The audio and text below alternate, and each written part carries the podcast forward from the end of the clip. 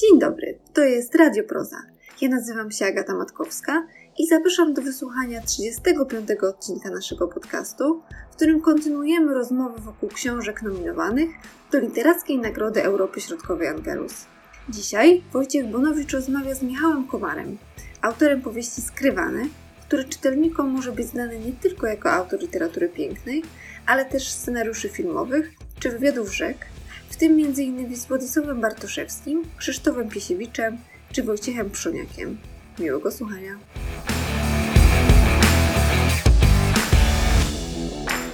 Naszym gościem i bohaterem dzisiejszego spotkania jest Michał Komar. Witam pana bardzo serdecznie. Dobry wieczór, dobry wieczór panu, dobry wieczór państwu. Yy, Ale Michał Komar nie sam, bo także i jego książka. Wokół książki przede wszystkim będziemy się dzisiaj e, spotykać i o niej będziemy wszystkim rozmawiać. To jest powieść skrywane, ukazała się w roku ubiegłym mm, nakładem Czułego Barbarzyńcy. Yy, I właśnie zdobyła nominację, jest jedną z nominatek do, do tegorocznej e, nagrody. Tego od razu panu gratuluję, bo Dziękuję. zawsze dodaje powieści trochę skrzydeł. Może skrzydełek, ale No zawsze. właśnie, takich komarzych skrzydełek, Niech będzie. małe, więc Y, Michał Komar, krótko przedstawię, pisarz, eseista, scenarzysta. Często w tych biogramach pańskich ten, ten, ten epizod, te epizody scena, scenariuszowe są przypominane. To bardzo słusznie, bo parę świetnych filmów dzięki temu powstało. Także chyba trzeba powiedzieć dziennikarz, no bo jednak tych książek takich, w których zmusił pan do rozmowy albo skłonił pan do rozmowy rozmaite znane postaci polskiego życia publicznego, trochę się uzbierało, przyniosły panu zasłużoną sławę. Ale dzisiaj e, spotykamy się przede wszystkim z prozaikiem. I ta pana droga przez taką prozę beletrystyczną jest bardzo interesująca, bo, to i, i taka rozłożona na dość dalekie od siebie etapy. Pamiętam, kiedy w roku 2000 bodaj ukazały się, ukazał się taki zbiór opowiadań trzy. Opo- wtedy się mówiło opowiadania, eseje. Nie wiadomo, co ten komar pisze. Prawda? Potem minęło prawie 10 lat, ukazała się powieść Wtajemniczenia i też znowu się mówiło powieść, esej. Chociaż moim zdaniem była to już taka powieść, powieść, prawda? Była taka, to już było takie y, y, kolejny krok w stronę beletrystyki. No ale teraz zdecydował się pan napisać, jak to się mówi, pełnokrwistą powieść, taką z bohaterem wyrazistym, z tłem historycznym, z intrygą, y, intrygą niemal kryminalną. Chciałem zapytać na początek o to, czy to jest trudniejsze niż wtedy, kiedy jednak się tę odpowiedzialność dzieli pomiędzy powieść i esej. Jak, bo te gatu, to między, ta międzygatunkowość to jest czasem takie ułatwienie trochę dla piszących. A tu trzeba się zmierzyć no, z czymś takim, co ma swoją tradycję, co ma swoje wymagania. no oczywiście, że tak, ma pan rację. Ja uciekałem od, od form czysto beletrystycznych, bo się ich bałem. Jestem człowiekiem strachliwym, więc e, tak starałem się obwąchać, obwąchać, a im bardziej czytałem dobre powieści, tym bardziej się bałem. Y, Ktoś, kto przeszedł taką no, dosyć długą drogę, bo ja czytam już parę lat, Ładnych parę. ładnych parę lat i mm, ktoś, kto przeszedł przez szkołę Dostojewskiego, Tomasza Mana, Henryka Mana, y, Alberta Camus, y, wie, że to jest strasznie trudne. A oprócz tego ja mam jeszcze, mnie w domu nauczono szacunku do intelektualistów i pisarzy. Wie pan, to jest strasznie męczące. Jak się, jako młody człowiek, no, widziałem podchodziłem z książką z prośbą o, o autograf i do jakiegoś wybitnego pisarza i mydlałem z przerażenia. No bo tak, no. Bo to wielkość, niewątpliwa wielkość. No, ale, Więc się bałem tej formy. tak, tak. Ale pokusa okazała się silniejsza, jak rozumiem. Pokusa tak. Tym bardziej, że trafiłem na. y, Pojechałem do Krakowa, do redakcji Polskiego Słownika Biograficznego i podsunięto mi, dobrzy ludzie mi podsunęli biogram pewnego awanturnika XVI-wiecznego. y, kanonika z kanonii warszawskiej, który się nazywał Florian Susliga, Aha. który w 1530 którymś roku y, przymuszony w jakiś sposób do udziału w pielgrzymce do Ziemi Świętej, nagle uciekł. Pojawił się w Genewie u Kalwina i wmówił mu, że jest wybitnym polskim teologiem i pożyczył pieniądze. A potem już poszło na całość. To znaczy on obiegł całą Europę, pożyczając pieniądze od wybitnych myślicieli protestanckich. E, Potem wstąpił do jezuitów. Potem jezuici przeprowadzili jakieś śledztwo, bo ich okradł. No i potem został, no jakby tu powiedzieć, no, e, jezuici go zabili po prostu. E, Zachwyciłem się. Co za postać, bo i złodziej, ale intelektualista. No musiał umie- mieć gadane tak Nie no, zwane. pisał, podrabiał listy Tak, Kalwina. No. Tak, tak. tak. Nawiasem mówiąc, w jednym, z- w, Kalwin w, jednej ze, w jednym ze swych dzieł e, napisał mu dedykację. Znaczy w druku. Dopiero potem, kiedy się okazało, że on jest oszustem, e, w, w następnym wydaniu usunięto to nazwisko. No zachwyciłem się. Co za cudna historia. I szedłem ulicą Sławkowską i sobie myślałem, Boże, jaki bohater, jaka postać. Państwo zauważyli, że ja nie przerywam, a nie przerywam Już. dlatego, że to nie, nie, ze, nie, nie że, że, że to, ta opowieść w ogóle nie zepsuje niczego, ponieważ nie, y, Michał Komar nie zrobił czegoś takiego, co, co, co grozi niedoświadczonym pisarzom.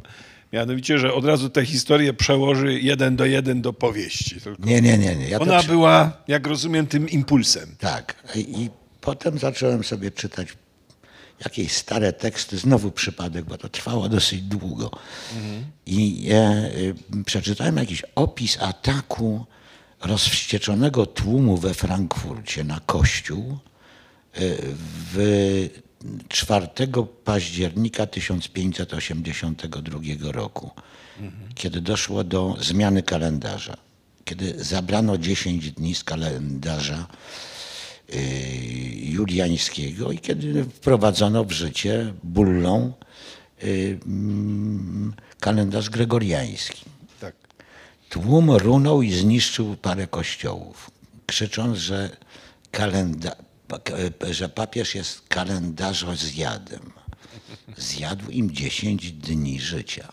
No nie byle co jednak. Nie byle co, tym bardziej proszę sobie wyobrazić, że były sytuacje, w których em, dwa miasta, jedno obok, leżące obok siebie na terenie Niemiec, y, jedno miasto pozostawało protestanckie przy kalendarzu juliańskim, a drugie miało już kalendarz gregoriański. Jak spłacić te umowy? Tak. Jak zniknęły te dni między 4 października a 15 października? Co z tym zrobić? To fantastyczna historia. Te kłótnie, te rzezie spowodowane tym, że ktoś odmawiał spłacenia, spłacenia y, długu na dzień 7 października, bo tego dnia już nie było w kalendarzu. No, więc to był drugi impuls. Drugi impuls. To jest zresztą motyw, który się w książce pojawia. E, Znów nie tak bezpośrednio, ale jest ważnym motywem. Bo to jest taki moment, kiedy świ- świat się trochę chwieje. Nie? To jest jakby ta, ta, ta reforma powoduje, czy symbolizuje raczej taki, taki moment historyczny, w którym nie wiadomo, w, w którą stronę świat się przechyli. Jak rozumiem, to pana tak zaintrygowało. Było coś więcej. Mianowicie zacząłem sobie badać historię astronomii. Aha. Y, I to był mom, przedziwny moment, w którym tak, tekst Kopernika już się ukazał, jest jeszcze legalny, to znaczy jeszcze nie jest chyba wciągnięty na, Na indeks. na indeks, ale jest źle widziany. Jeszcze Galileusz nie zobaczył y, przez teleskop y, tego, co miał zobaczyć i praktycznie udowodnić trafność konceptów Kopernika. To jest wszystko między. Coś dojrzewa, coś nabrzmiewa, a to, co stare, zaczyna wysychać. I, i sobie pomyślałem o naszym czasie. O czasie, y, w którym zmienia się nasze widzenie świata. Nie wskutek zmiany kalendarza, tylko wskutek bardzo precyzyjnych zegarów komputerowych. Że to jest to. Że zaczynamy inaczej postrzegać i czas, i przestrzeń. I czy nie jest to w jakiś sposób podobne, nie twierdzę, że identyczne, z tamtym czasem. Oczywiście tam wszystko szło wolniej, ale u nas też nie idzie szybko. Bo to, co my nazywamy, nazywamy wielką prędkością, jest, jest ułudne. To, że możemy się połączyć przy pomocy technik cyfrowych e, z, w ciągu jednej sekundy z każdym w świecie, nie oznacza naprawdę, że żyjemy szybciej, że nasz czas Może żyjemy gęściej. Nie? gęściej. Zagę... Tak, ale nie szybciej. To wszystko dokonuje się powoli i być może będziemy świadkami, e, bo jesteśmy świadkami umier- umierania czegoś i pojawiania się czegoś nowego, czego chyba nie rozumiemy. Ja jeszcze o tę współczesność zapytam oczywiście, ale y, y, już się chyba nasi słuchacze i słuchaczki zorientowali, że e, powieść, akcja powieści dzieje się w XVI wieku. I, I właśnie o to y, chciałem zapytać, o ten wybór tego czasu. Troszkę już pan na ten temat y, powiedział, ale Właściwie jakie napięcia y, przebiegające przez ten XVI wiek wydały się panu najciekawsze, najbardziej pociągające? Nie wiem, może estetycznie także pociągające, no bo ta historia, o której pan opowiedział, y, tego polskiego awanturnika, no to jest taka historia rzeczywiście pobudzająca wyobraźnię. No ale książka ma taki zakrój jednak i filozoficzny, i historiozoficzny, tak mi się wydaje. Coś pana musiało tam jakąś stronę poruszyć w panu jeszcze inną. No, wielki spór między e, e, reformacją a, a trydentem. Przecież trwają obrady trydentu. e, Zaczynają się represje w kościele katolickim skierowane przeciwko zwolennikom poglądu, że tylko wiara, że tylko wiara usprawiedliwia, a nie uczynki. Ten spór e, e, przekłada się na sztukę. Proszę zwrócić uwagę, Michał Anioł, jak Adam wyciąga palec do, do Pana Boga bezpośrednio, nie przez instytucję kościelną, tak? Tak, tak. Zaczyna się wielki, trwa wielki spór. Spór, który przekłada się oczywiście na jakieś diatryby, wzajemne oskarżenia i tak dalej, i tak dalej, ale także ma swoją, swoją ciemną, straszną stronę. Potem paru kardynałów zostaje otrutych przy okazji. E, Paru ucieka. No, zaczynają się wielkie wojny religijne. Zaczyna- prawda? to jest początek. Prześladowania i tak dalej. Tak. Więc e, na to na, e, nakłada się jeszcze e, umieranie Rzymu. Proszę pamiętać, że Rzym jako stolica państwa kościelnego był miastem przerażającym wtedy. Miastem współrządzonym przez bandytów. I nieprzypadkowo jeden z tych, jedna z tych moich postaci, moich, no nie moich, no, mówi tutaj, Powieściowych. tutaj wszystko gnije, nawet kamienie. I rzeczywiście to tak wyglądało. Yy, To miasto umierało. To jest zresztą charakterystyczne, no, y, y, że ta powieść ma taki szczególny nastrój, bo, bo świat, którym, który pan opisuje, to jest, to jest świat rzeczywiście przeniknięty strachem. Niezależnie właściwie gdzie ci bohaterowie się znajdują, Może to jeszcze o tym później powiem. Polska jest relatywnie takim miejscem bezpiecznym, ale, ale to jeszcze o tym powiemy. Natomiast e, jest to świat przeniknięty strachem. To znaczy, śmierć możecie właściwie dosięgnąć wszędzie. To jest bardzo ciekawe w tej pana wizji, że nie wprowadza pan właściwie żadnej postaci, która by symbolizowała, nie wiem, jakąś, jakiś rodzaj nadziei, no nie wiem, takiego, że, że da się uciec z tego gnijącego świata. Nie? Na przykład światło rozumu nam pozwoli, yy, nie wiem, zbudować coś alternatywnego. Nie, raczej nawet ci rozumni przetrwają, ale tylko przetrwają. Nie, nie mają szans, żeby coś zbudować. No bo se, starałem się wejść w buty no niektórych postaci. Postaci rzeczywistych, nawiasem mówiąc. Y, Wybitnych y, anatomów, okulistów. Tych, którzy z wielką odwagą zaczęli kroić zwłoki, ażeby zbadać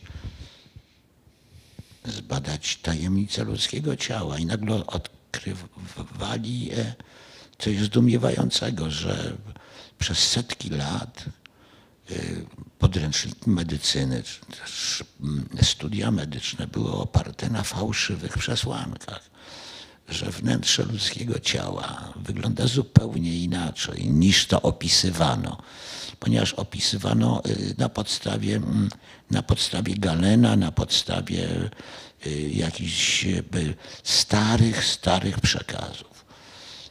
I to jest lęk, odkrycie czegoś, co jest, co jest prawdziwe, bo naoczne, a jednocześnie sprzeczne z doktryną. Co z tym zrobić?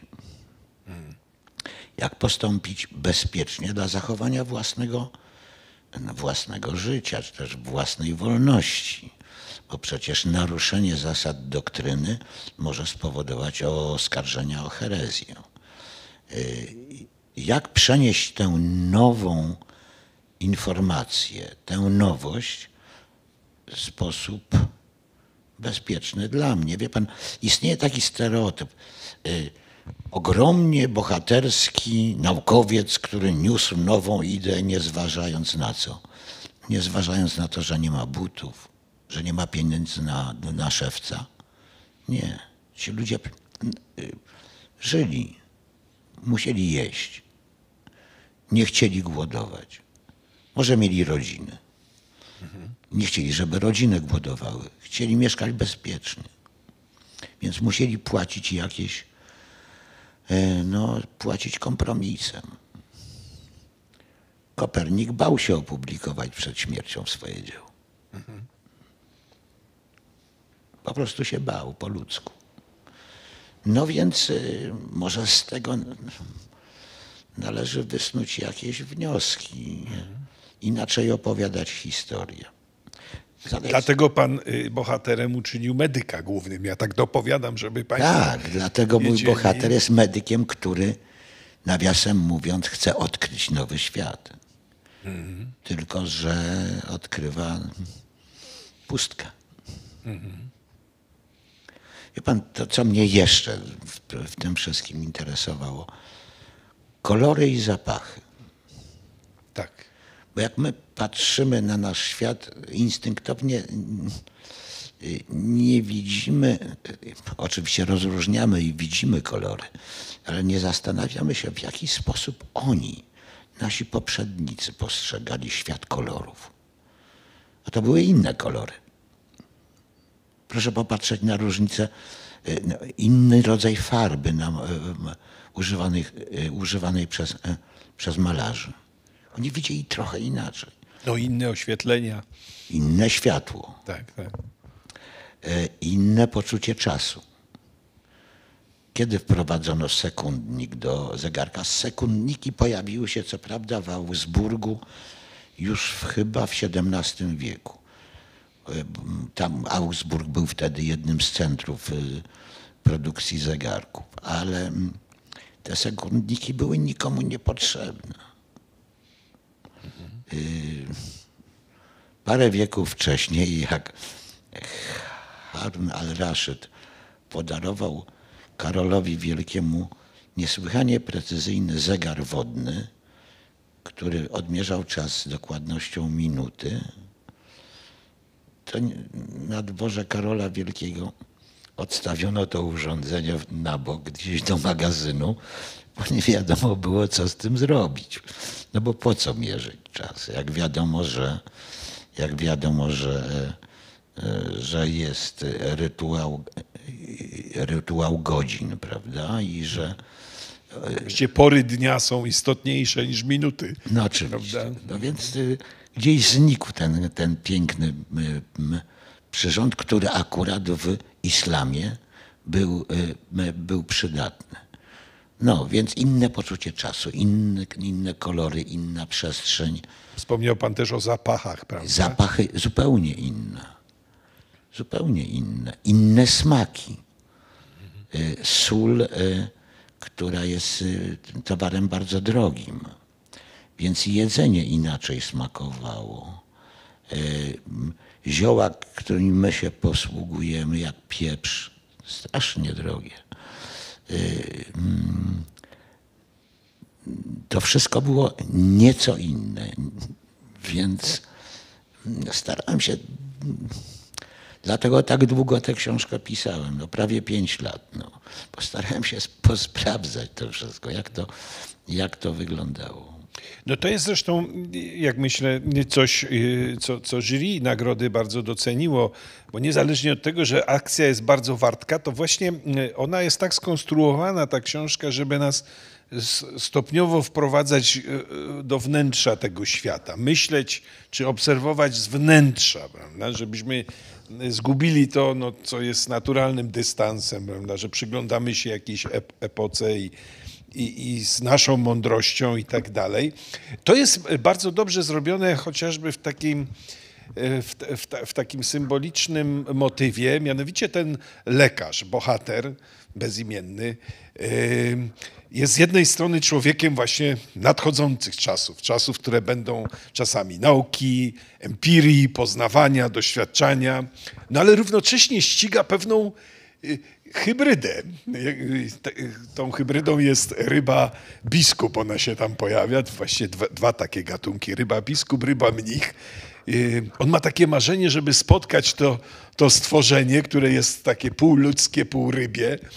Y, To nam pokazuje, że to jest świat, w którym wszystko jeszcze y, jest właśnie takie krawędziowe, prawda? Jeszcze się nie skończyła epoka wyobrażeń e, hybrydycznych, właśnie takich świata zaludnionego bestiami rozmaitymi. I że ten człowiek tak należy zarówno do tamtego świata, jak i do tego, który się otwiera. Tak, bo y, y, mnie bardzo interesował świat monstrów. Inaczej, to nie są monstra. Znaczy, y, świat zwierząt wyobrażonych, który tkwił w, e, w pamięci kulturowej Europy od czasów Herodota w gruncie rzeczy. Herodot opisuje, że na końcu świata w Indiach, na, za miastem Kasapytros y, jest taka mm, mm, pustynia, y, na której jest złoty piasek. Piasek ze złota. I tam żyją mrówki trochę mm, mniejsze od psa, ale większe od lisa. I one strzegą tego, tego złota. I jeżeli podróżnik chciałby zdobyć to złoto, to musi wziąć dwa, dwa trzy wielbłądy, samicę i dwa samce, wjechać na pustynię, ale tylko w południe, kiedy praży słońce, bo wtedy te mrówki chowają się pod ziemię, bo nie lubią gorąca. Trzeba szybko nasypać do dwóch wo- worków złoto, przerzucić te dwa worki związane przez szyję wielbłądzicy i ruszyć do ucieczki, bo one słyszą, jak się to złoto przesypuje. I wychodzą wtedy, bo są strażnikami złota. I pędzą za wielbłądami, wtedy trzeba odciąć jednego samca, one pożerają tego samca y, i pędzą dalej. Więc trzeba odciąć drugiego samca, one znowu go pożerają, a my z tymi dwoma work- workami na samicy dobiegamy do kresu pustyni, a Ta samica pędzi dlatego tak szybko, że zostawiła tam źrebie, które bardzo kocha. Bo wiadomo, że wielbłądy bardzo kochają swoje dzieci. No, skoro to wiemy, to potem w XIII, w XIII wieku sięgamy po encyklo, e, encyklo, rodzaj encyklopedii Brunetto Latiniego się dowiadujemy, że tak, nie w Indiach, ale w Afryce, w Abisynii jest taka wyspa, taka łacha na środku rzeki zwanej Nil. I tam jest pustynia pełna złotego piasku. No i żeby zdobyć ten No tak. te Już wiemy. 1400, tak, tylko nie wielbłądy, ale konie. I teraz y, 1400 lat ta informacja jest przekazywana jako informacja naukowa przez 1400 lat. No to wynika z całej y, kultury średniowiecza, która y, świadectwo pisane traktuje jako właściwie najważniejsze, autorytatywne po prostu. No. Gessner, który był wybitnym, e, Konrad Gessner, przepraszam, wybitny badacz natury, który zapewnia swoich czytelników, że istnieją ryba biskup, Sama nazwa w ogóle taka wielka, jest bardzo... wielka ryba, która no jest, jest, ma wygląd biskupa i że ta ryba się pojawiła e, między innymi Ja dopowiem tylko, że wygląd biskupa, dlatego że ona ma jakby głowę zwieńczoną tiarą, prawda? Nie Tak. cały czas założoną, no więc stąd... No tak, ale są dowody wedle Gessnerusa i innych badaczy, naprawdę wybitnych, którzy wnieśli ogromnie dużo do podstaw nauk przyrodniczych, że taka ryba pojawiła się królowi polskiemu w 1433 roku. Król polski stał na brzegu z biskupami. Ona nie chciała przemówić do króla, ale uklękła i dopiero kiedy jej zagrożono śmiercią, zmówiła wraz z innymi biskupami pacierz i odpłynęła. No jeżeli ma się mocne podstawy naukowe, to trzeba to zbadać do końca. Wysnuć wszystkie konsekwencje. No i to chce zrobić y, pański bohater No właśnie. oczywiście, chcę zbadać tę sprawę i wie, że musi dotrzeć do Gdańska. No ale niestety, y, jak mm, powiada ten bohater, y, no fortuna jest zmienna, więc jeżeli nachyla się do kogoś, to, do inne, to na innego się wypina i na niego się niestety, y, a może dobrze, że tak się stało, że już nie zbadał tej tajemnicy, nie wiem. Ta ryba biskup to jest bardzo taki ciekawy koncept, dlatego że mm, no, y, on jest w pewnym sensie trochę żartobliwym, bo pan powiedział o tej poważnej stronie, prawda? Właśnie, że, y, ale, ale trochę też żartobliwym komentarzem do czegoś, co jest em, ważnym wątkiem tej powieści. To znaczy, no, główni bohaterowie, większość z tych głównych bohaterów to są osoby duchowne, osoby, które coś w kościele znaczą.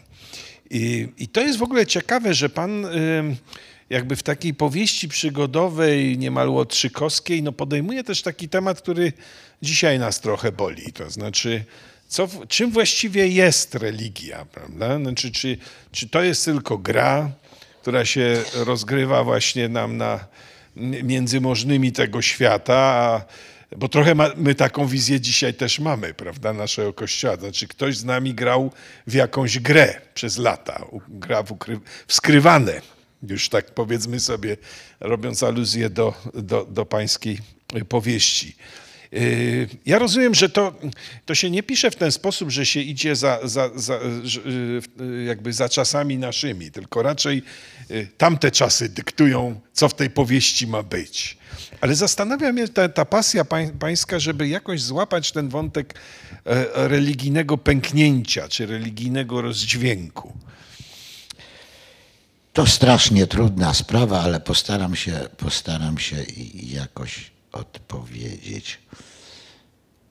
Nie wiem, no oczywiście pan, pan, pan wie, że pojawiają się raz po raz w naszych czasach oskarżenia o niektórych publicystów albo artystów o obrazę uczuć religijnych. I mnie ciągle zastanawia pojęcie uczuć religijnych. Bo dla mnie wiara nie jest uczuciem. Uczucia są sferą y, doznań, przeżyć bardzo często podejrzanych. Uczucia to nie tylko czysta miłość, ale także niekiedy straszliwe, zbrodnicze pasje. Więc ja staram się w swoim myśleniu o świecie odłączyć wiarę od uczuć. Wiara jest wiarą. Niekiedy oczywiście ta wiara popada w swoje skrajności, czy też na, przesuwa się na margines uczuciowy i wtedy wpada w mistykę, podejrz, podejrzaną mistykę. No mamy takich przykładów tych dziwacznych mistyków e, setki. Wiara jest wiarą, a uczucia to już coś innego. Więc jeżeli oddzielimy te, to wszystko, to instytucje kościelne grają uczuciami. Instytucje kościelne realizują swoje cele instytucjonalne, polityczne, gospodarcze. Tak było, jak każda instytucja. Ale wiara jest czymś innym. Wiara Ale wiarą też grają, prawda? Czy jakby to... E, grają uczuciami związanymi uczuciami. z wiarą, a wiara jest czymś innym. Ja będę przy tym, będę przy tym trwał. Tu stoję. Tak, I tak. Wiara jest czymś innym. Wiara jest czymś nieskończenie poważnym.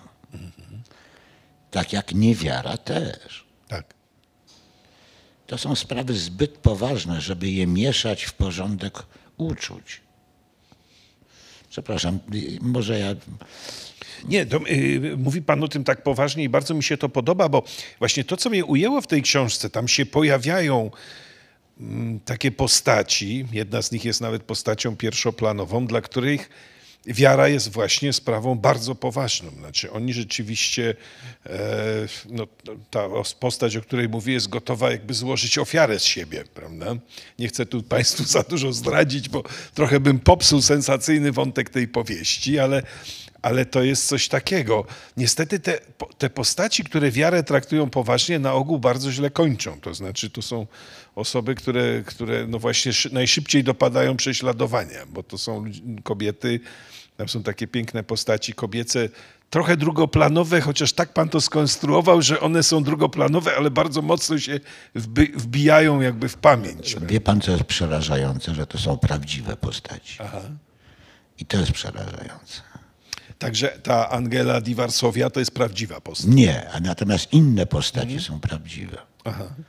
Są e, najprawdziwsze i rzeczywiście za, wymordowano te kobiety za to, że ośmielały się e, czytać e, Pismo Święte w języku narodowym.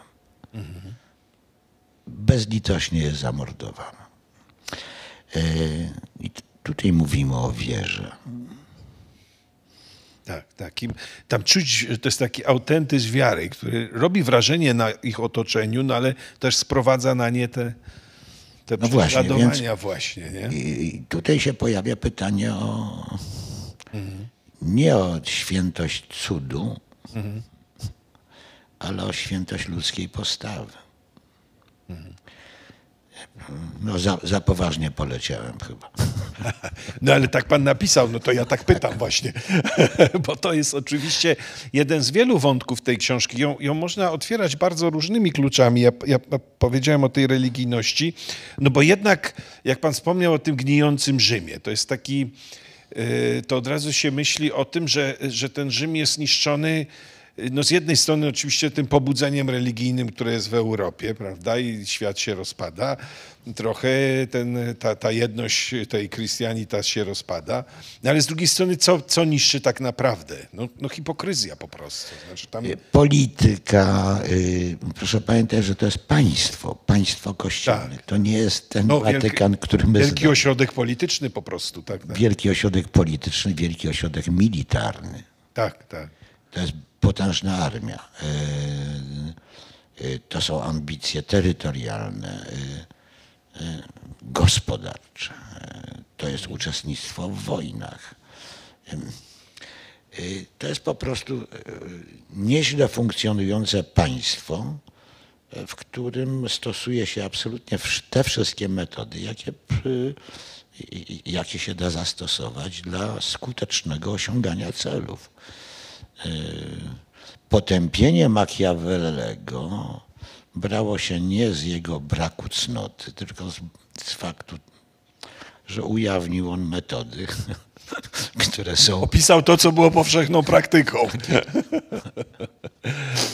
Y, Ale na tym tle bardzo ciekawie y, pan sytuuje Polskę, bo w pewnym momencie, wspomniał pan już o tym, bohater wędruje do Polski, no ma nadzieję, że dotrze do tego Gdańska szlakiem tej, jeszcze raz powtórzę, ryby biskupa. E, i Polska tu się, no Polska Zygmunta Augusta, prawda, to, taką Polskę oglądamy. Ona się nam tu jawi jako taki, jaki, taki, jako taki ciekawy skraj Europy, prawda? Y, Nie jest jeszcze przed murzem chrześcijaństwa, przeciwnie, ma, ma trochę taką szansę, że się stanie drugą Anglią wręcz, prawda, za sprawą tego króla, który nie chce się wtrącać w sprawy religijne, chce być królem, nie chce być królem ludzkich sumień. Ym, y, Więc w tej szalejącej i właściwie obłąkanej już y, trochę y, Europie Polska ojczyzna, no nie chcę powiedzieć jasności, bo tam też ma, ma swoje cienie, ale jakby jest taką, taką, taką oazą trochę.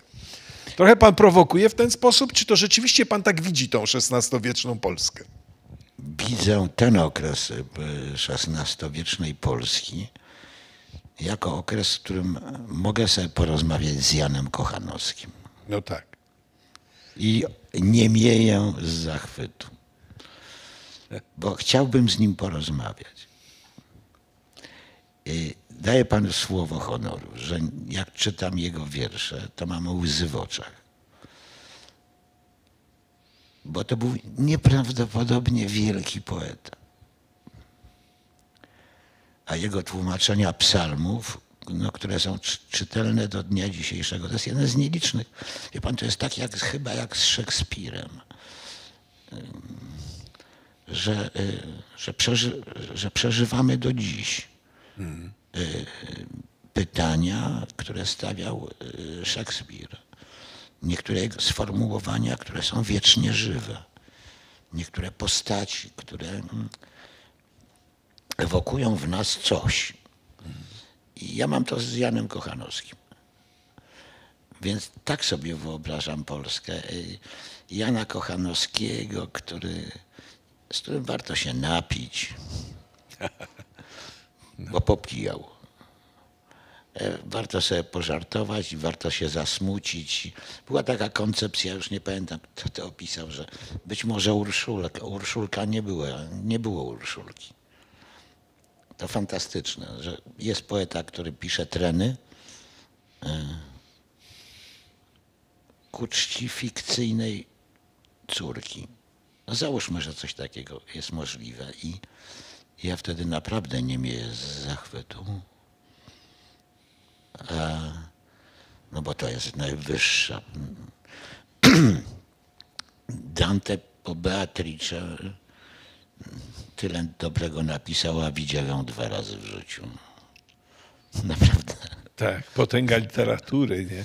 Tak. Ale to jest ciekawe, że Wiesław Myśliwski bardzo często przywołuje postać Jana Kochanowskiego. Prawda? Znaczy, No tak. Jest coś takiego, że Kochanowski symbolizuje u nas po prostu narodziny polszczyzny tak naprawdę i takiego myślenia w polszczyźnie, myślenia literackiego w polszczyźnie. Ale jest coś jeszcze więcej. Właśnie o to coś więcej chciałem zapytać, bo ta Polska jest właśnie czymś, czymś więcej tutaj u pana.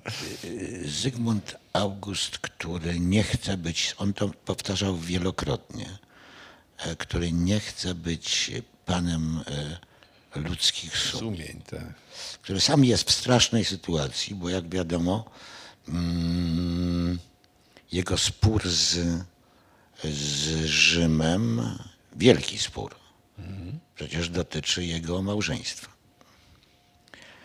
I ta gra o małżeństwo, y, y, która niekiedy mm, przeo- przeobraża się w groźbę tego, że powstanie w Polsce Kościół Narodowy, że, że stanie się to samo, co z, z Anglią y, Henryka VIII, że to staje się realne. Tak. realne. Y, mm, Większość szlachty wówczas, a więc klasy rządzącej faktycznie, to luteranie i kalwini. Y, Katolicy są w mniejszości. Mówimy oczywiście o szlachcie. I nagle pojawia się koncept y, kontrreformacyjny, i no i tutaj jest, zaczyna się coś naprawdę niezwykłego. Jezuici, którzy zakładają swoje kolegia, zaczynają uczyć, uczyć, uczyć i uczą przede wszystkim przy pomocy teatru.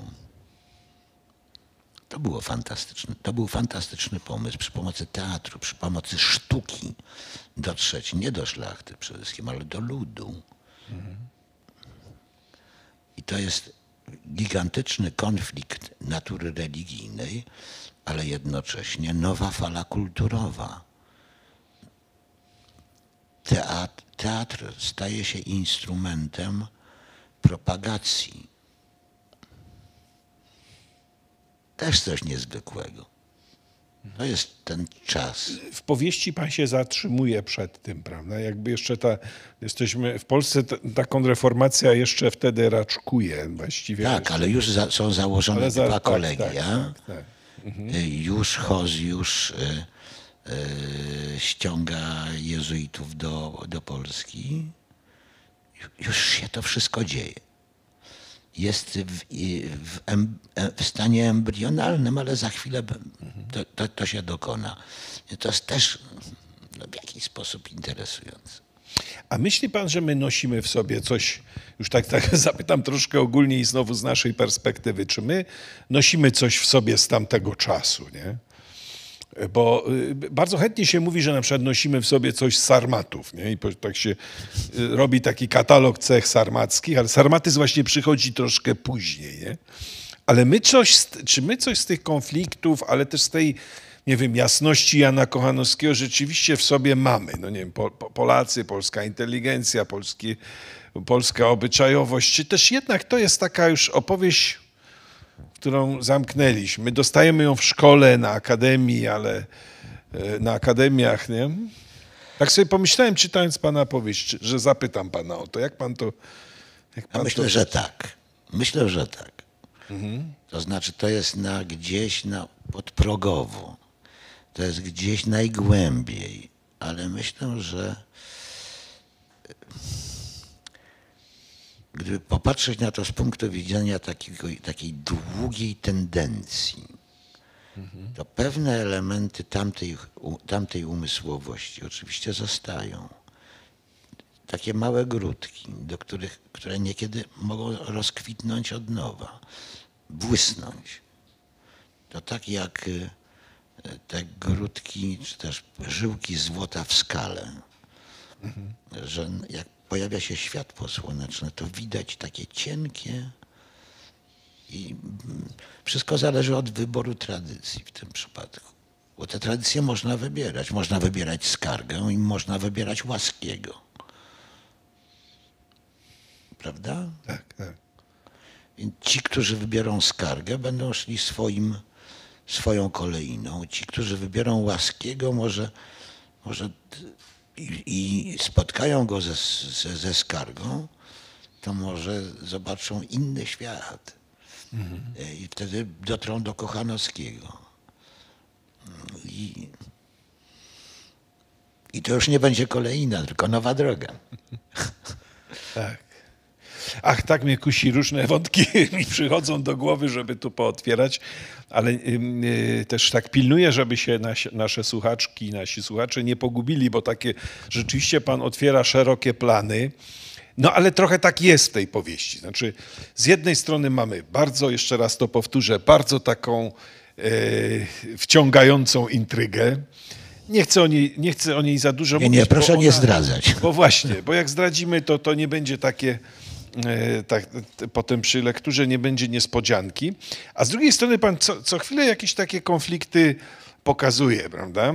Już powiedzieliśmy o tym konflikcie jakby zmieniającego się sposobu widzenia świata i człowieka poprzez, no to się zapo- zapowiada to rozwój nauki. To jeszcze nie jest nauka nowożytna, ale to już za chwilę będzie, prawda? Za chwilę przyjdzie XVII wiek i, i, i ta nauka, e, ta metoda e, doświadczalna po prostu weźmie górę.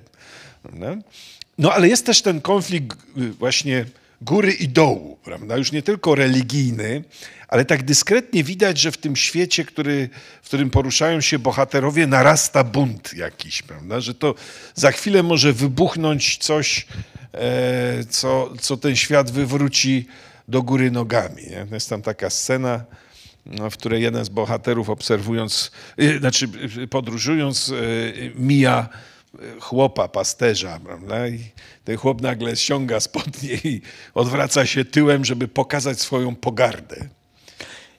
No, za chwilę zaczną się y, wielkie konflikty, wojny chłopskie, No właśnie. rzezie, marzenie o świecie, w którym wszyscy są równi.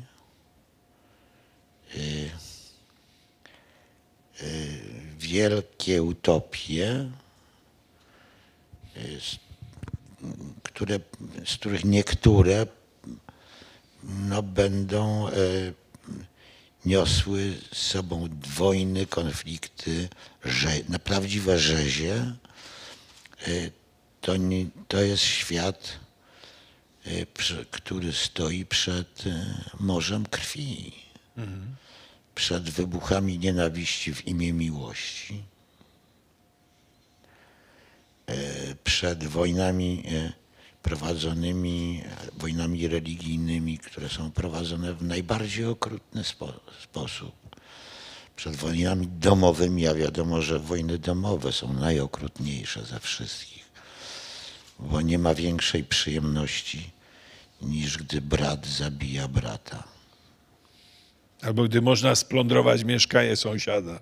Dokładnie tak. No bo jak brat zabija brata albo sąsiad sąsiada, to jest uprawomocniony do powszechnego rabunku i gwałtu. Ale jakbym tak pana y, spróbował docisnąć, co jest źródłem tego gniewu? Bo tak czytałem tę powieść i pan jakby y, y, z jednej strony trochę broni się, żeby to przesunąć za bardzo na taki plan metafizyczny, z drugiej strony nie chce pan, żeby to też było zanadto społeczne, prawda? Żebyśmy nie, żeby nam nie ułatwić w żadną stronę. Są takie sytuacje, w której nasz przeciwnik wydaje nam się ucieleśnieniem zła. Nasz przeciwnik wyobrażony, który, którego uważamy za mm, odpowiedzialnego za wszystkie nieszczęścia, jakie nas spotykają. Mogą być to nieszczęścia osobiste, może to być mm, krowa, która padła, y, to może być choroba męża lub żony, y, śmierć dzieci, ale to może być takie, też takie poczucie ogólne y, działania złego w świecie, zła pogoda, na przykład powodzie, albo szarańcza, albo y, epidemie. Proszę pamiętać, to jest czas epidemii także. Dżuma szaleje. Y, y, w, a nie tylko dżuma, choroby przewodu pokarmowego. Polskę nawiedza przez cały czas czerwonka, ale także dżuma. Mm, Przepraszam, że powiem coś strasznego. Kał z krwią. To jest y, kolor y, także epoki i ten straszny zapach epoki, odór epoki. No, w Krakowie, Zapach strachu tak naprawdę, bo dlaczego strachu, nagle tak, oczywiście. prawda? a w Krakowie na targu sprzedają ludzinę. Naprawdę sprzedawali. Tak, tak, to akurat, to akurat tutaj pana sprawdziłem, bo pan, to wygląda tak trochę jakby, jakby to był pewien dowcip, ale to rzeczywiście Nie, nie. historycznie. To jako cielęcinę sprzedawano. Tadeusz Konwicki kiedyś napisał bodaj w czytadle, zapamiętałem sobie ten jego cytat, że każde pokolenie czekało na koniec świata. I on to tak ładnie formułuje w następnym zdaniu. Coś w tym jest, albo przynajmniej powinno być. I, y, bo mm, kon, kon, Konwicki miał rację oczywiście. Y, Ile w ciągu ostatnich dziesięcioleci przeżyliśmy końców świata, tych zapowiadanych niewątpliwie. Y, W dw- 1999 roku miał nastąpić koniec świata. W 2000, w 2000, w 2012 ostatnio też był jakiś koniec świata.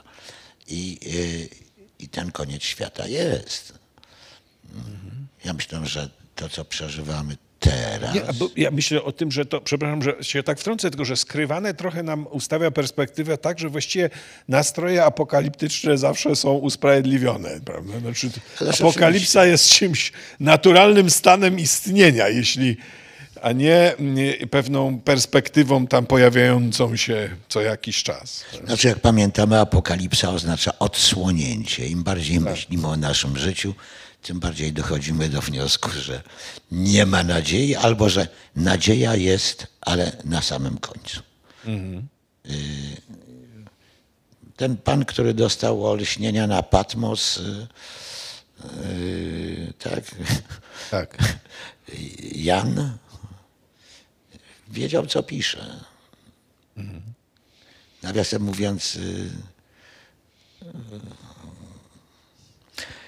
warto czytać, y, y, warto czy, czytać ten tekst, który nazywamy Apokalipsą, żeby popatrzeć na barwy, na kształty. To jest niebywały tekst. Niebywały, to prawda. y, na dziwne stwory, które tam się pojawiają. Y, Sześcioskrzydłe, dwunastoskrzydłe, dwanaście oczu na całym ciele. Bestie. Y, No proszę sobie wyobrazić, jak ludzie, którzy czytali dokładnie ten tekst i poważnie, co, co mogli przeżywać.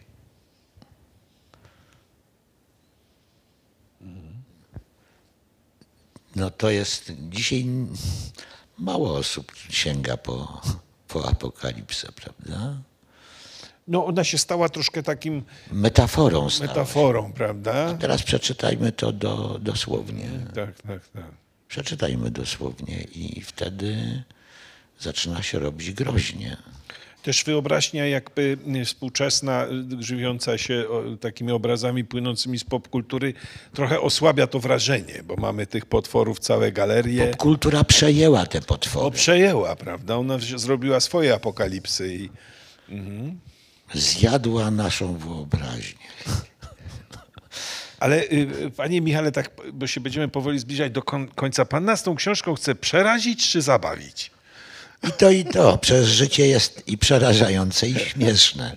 E, Nie da się opowiadać, e, nie da się myśleć, nie da się istnieć bez śmiechu. A śmie, e, czy czuć, że pan miał frajdę pisząc. Ogromną, ogromną. Najpierw miałem taką chamską, prostacką frajdę, że jestem mądrzejszy od moich postaci. A potem zobaczyłem, Niebezpieczny stan. a potem zobaczyłem, że jestem głupszy od nich. To już jest I dobrze. teraz Wtedy- zacząłem się, w, i w tym momencie Wtedy można pisać. bawić, że nie rozumiem, dlaczego on, tak, dlaczego on to zrobił, a co ja bym zrobił.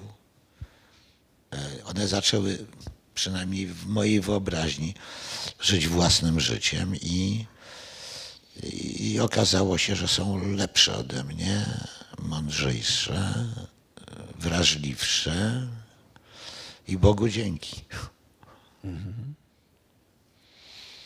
Jeszcze jedno, tak, y, y, jeszcze jedno bym tak pana zapytał. W jednej z rozmów poświęconych y, tej książce powiedział pan, że to, co istotne, często ro- rozgrywa się na marginesach. E, Bardzo mnie to zdanie zastanowiło, bo rzeczywiście i tak się zasta- zastanawiam, czy ono, po pierwsze, czy pasuje do skrywanego, bo tutaj mamy jednak do czynienia z ludźmi, którzy reprezentują ówczesne centrum, prawda? Znaczy takie centrum, w którym te konflikty się rozgrywają. Intryga jednak zmierza do Rzymu, prawda? I to Rzym, Rzy, Rzym ma rozstrzygnąć, e, jak było, nie? Czy tam, no to nie chcę znowu za dużo zdradzić, ale...